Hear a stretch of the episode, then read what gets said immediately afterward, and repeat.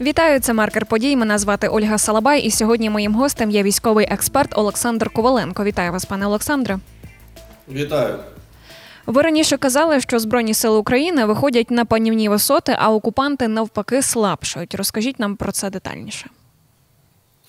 Ну, дивлячись, які саме локації про панівні висоти ми кажемо. Наприклад, якщо ми говоримо про Бахмут, то так дійсно біля Клещіївки на південному секторі від Бахмуту а майже всі панівні висоти вже контролюються силами оборони України. Більш того, Клещіївка вона фактично вже є сірою зоною, так само як і Андріївка. І росіяни змушені зараз відходити до траси 0513, яка для них є основною зараз лінією оборони. А також такі села, як Опитна Отрадівка, також Миколаївка, Друга. А вони по цій трасі використовуються росіянами як опорники. Така ж сама ситуація біля Курдюмівки, яку охоплюють Сили оборони України за рахунок того, що ці панівні висоти біля Клещівки дозволяють ефективно знищувати не тільки самих росіян в Курдюмівки, а також контролювати логістику, яка підвозить е, туди боєкомплект, і не тільки. Ну і окрім всього іншого, е, біля Бахмуту, наприклад, е, східний сектор, це вже Покровське, це Бахмутське, це сама траса 0504, яка саме примикає до траси М03 на е, східному на східних околицях е, Бахмуту. Вони прострілюються нашою артилерією. Це не повний вогневий контроль.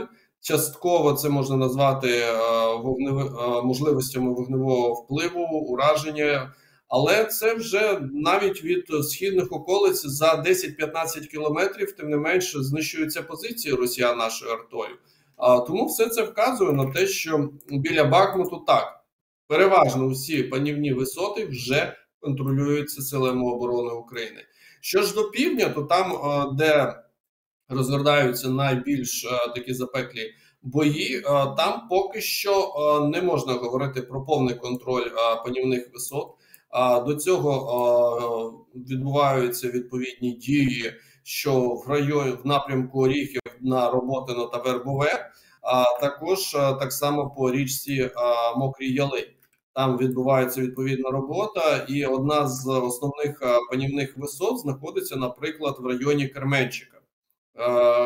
Це це село поки що знаходиться під контролем російських окупантів, але сили оборони України зараз що роблять? Вони рівняють фланги і вирівнювання флангів безпосередньо, ну, якщо ми говоримо про Керменчик, то він знаходиться по лівому флангу від е, е, напрямку просування е, наших військ.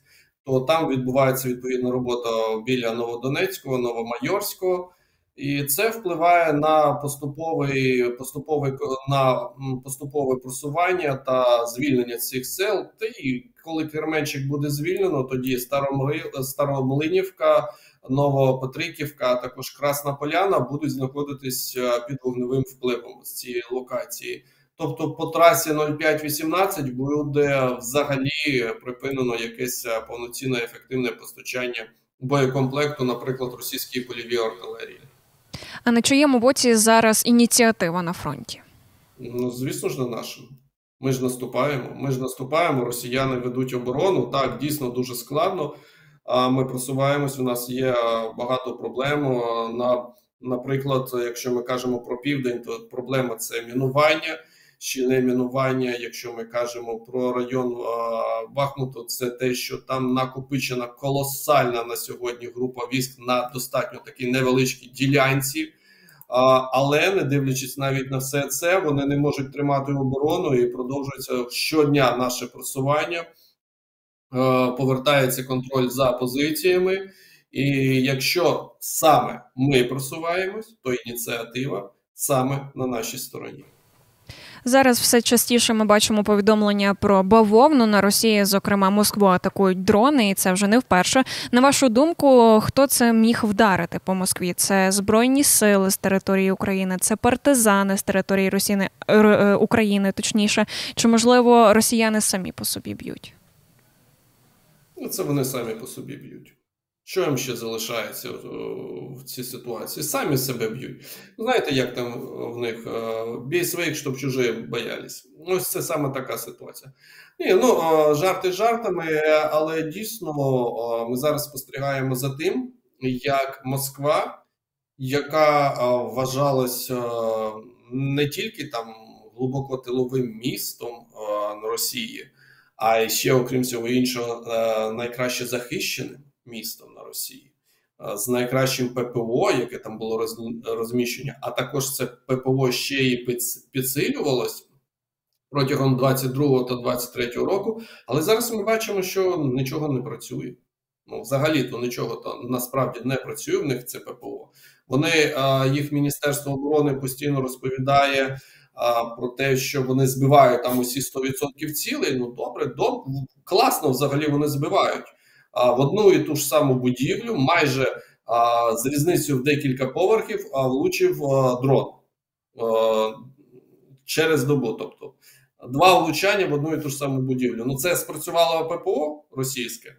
Вони так класно збиваючи в одну і ту ж саму будівлю, влучає один той сам, ну влучають дрони. Це класно. Це перший момент. Тобто, ми ми бачимо те, як дійсно вони отримують зараз усі репутаційні ляпаси, коли йде мова про їх не маючи аналогу у світі зенітно-ракетні комплекси і реби. Це перший момент. Другий момент це знову ж таки повертаючись до теми глибокого тилового міста Москва. А це вже не глибокий тил. Це вже не глибокий тил, а якісь вибухи та події вони є системними, вони стають системними. Але знаєте, що мені більш е, за все подобається поки що? Це е, загальна реакція. Зроби вигляд, що немає проблеми, і, мабуть, проблема зникне сама собою. І це реакція, загальна е, реакція російської диктатури на те, що відбувається в Москві. По перше, вони інформаційно намагаються не навантажувати ну, свої медіа пропагандистські інформацію про події в Москві. Це перший момент. А другий момент перенавантажувати, навіть так скажу. А другий момент це те, що а повітряна тривога взагалі лунала в Москві, коли прямували якісь дрони до столиці. Чому кожного разу, коли щось відбувається в Москві, там не лунає повітряна тривога? Тобто немає небезпеки? Ось ось чому ось це не проглядається? Ось саме ось так е, саме цей ланцюжок подій. Тому буду, будемо дивитися. Я хочу почути дійсно повітряну тривогу в Москві, коли вона перший раз все ж таки пролунає. Як на вашу думку, чи варто взагалі використовувати такі дороговартісні дрони на удари по звичайним адмінбудівлям Москви? А хто сказав, що це звичайна адмінбудівля? Хто взагалі сказав, що це не виправдано по багатьом позиціям? Добренько, зараз просто розповім, що таке використання дрону. По-перше, будівля. Там е, розташована була велика кількість офісів міністерств, Міністерство промисловості та торгівлі, е, Мінінформації, інші міністерства. Е, візьмемо Мінпромторг їх як варіант. Міністерство промисловості та торгівлі воно займається не тільки цивільними галузями, так але ще е, під патронатом цього міністерства є виробництво багатьох е, військових проєктів військово-технічного характеру, наприклад, БПЛА. Зненацька, так да? Наприклад, такого розвідувально-ударного БПЛА, як Форпост-РУ, який також використовується російськими окупантами. І що ми бачимо за останній час? А ці офіси вони вже не працюють. Ну тобто вони ще здатні працювати, але в них е, не нема ось цілісної е, цілодобової роботи, порушено їх е, роботу. Порушено роботу цілоофісної будівлі з офісами різних міністерств, які приймають участь у війні. Отже, у мене виникає питання. А до тих, хто, наприклад, каже, так, я чув багато зараз критики, що використовують ці дрони. Ну, той, хто каже, що використання цих дронів ем, недоцільно ось по цим будівлям, А це в першу чергу або дуже така недолуга людина, або е, вона є е, саме е, таким собі латентним колаборантом, латентним сепером. А ну тому, що розповсюдження цього наративу воно не воно воно скажімо так, зменшує сприйняття якості тієї роботи, яку роблять наші військові. У мене питання. Тобто, людина, яка каже, що це недоцільно, вона щось знає більше чи розуміється більше, ніж, наприклад, Валерій е, Залужний або Кирила Буданов. Або в СБУ е, всі сидять такі тупі-тупі, і вони не знають, а навіщо там щось робити, щоб, наприклад, зупинити роботу одразу декількох міністерств, які приймають участь у війні проти України. А це перший момент. Другий момент це те, що коли дрон прямує до своєї мети, е, то він е, не просто так це робить. Ось я лечу і все, мені все інше вже якось так не цікаво. Е, відбувається збір інформації. Відбувається під час цього збір інформації, де було збито цей дрон, Чим було збито, яким засобом ЗРК? Опромінювання цього дрону РЛС відбулося чи не відбулося? Яким типом РЛС? Тобто, це колосальний збір інформації щодо е, тієї обстановки, яка є в повітряному просторі по захисту повітряного простору Росії, не тільки, але і ще до е, сухопутної складової, наземної складової. Тому це не просто дрон камікадзе. Це ще дрон, який збирає під час свого польоту розвідувальну інформацію. Так само, до речі, як роблять ті ж самі шахеди. Вони не просто налітають а, на територію України і там планують щось підірвати, а їх більшість з них збивають. Вони під час цього ще й збира... також займаються збором інформації. Тому це ще один момент, який корисний. Ну і третє, треба все ж таки не критикувати, а замислитись. Одна і та ж сама будівля декілька поверхів різниця, і дрони влучають в одну і ту ж саму будівлю. Наскільки це ювелірна та філігранна робота тих, хто запускав а, ці дрони?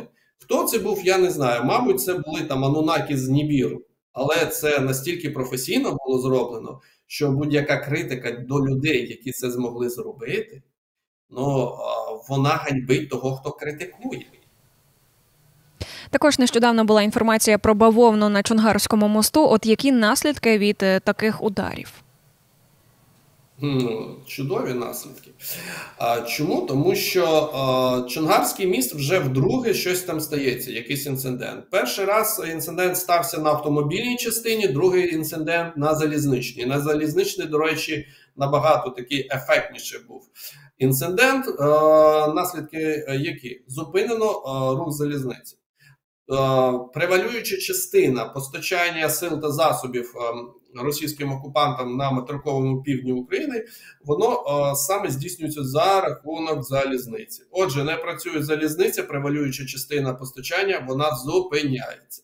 Автомобільна дорога також повноцінно не працює. Залишається що? Залишається шлях через Армянськ. А шлях через Армянськ це е, досить, ну скажімо так, це пекельна логістика для росіян. Тому що якщо ми говоримо, наприклад, про можливість е, е, переїзду в Чаплинці, е, із Чаплин, якщо прямує воно все на Мелітополь, а переважно воно все прямує саме на Мелітополь, то є дві можливості: плюс 170 кілометрів автомобільними шляхами через Чаплинку на е, Новотроїцьке.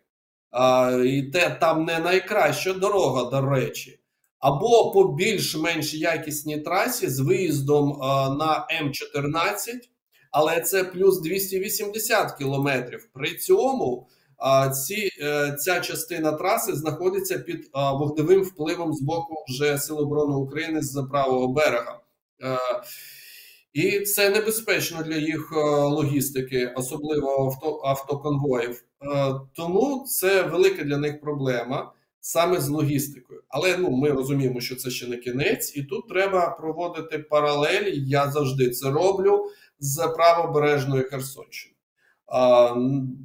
Небагато хто взагалі згадує правобережну Херсонщину звільнення її в контексті звільнення Запорізької області, але вони дуже схожі. Наступальні дії по звільненню правобережної Херсонщини розпочались в травні 22-го року. Розпочались, звісно, з так, що ну ніхто не говорив, що це щось там успішне, тому так далі, і таке інше. Щось це дуже повільно. Пам'ятаю цей травень, цей червень, але потім у липні, потім у липні було нанесено удари по Антонівському мосту, автомобільному, залізничному та Каховському, саме М142 Хаймерс реактивними системами залпового вогню. І це розпочалась інтенсифікація наступальних дій. Зараз просто е, розглядаємо Запорізьку область та Лівобережну Херсонщину. Така ж сама ситуація. Територія більша, так. Але е, по логістиці почались удари. І коли буде перерізано повністю всю логістику, е, тоді розпочнеться найцікавіше. Пане Олександре, ще хочу поговорити про звільнення Криму. Ви напередодні казали, що такий план вже розробляють або, можливо, розробили. Розкажіть нам про це детальніше. Та я більше ну не я його розробляв, тому я деталі вам не розкажу. Це точно. А, Але загально цей план він існував ще з 22-го року. А, В нього, скажімо так, в нього лише в ньому з'являються корективи, які відповідають тим подіям, які мають місце на зараз. Тобто він коригується відповідно до подій в зоні бойових дій. І я більш ніж впевнений, що основна, основний сценарій звільнення Криму це ізоляція. Крим буде ізольований, буде знищено Кримський міст. Ну як знищено?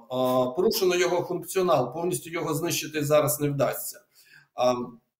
Е, тільки автомобільну частину так, автомобільну частину можна буде знищити. Це так, декілька прольотів повністю.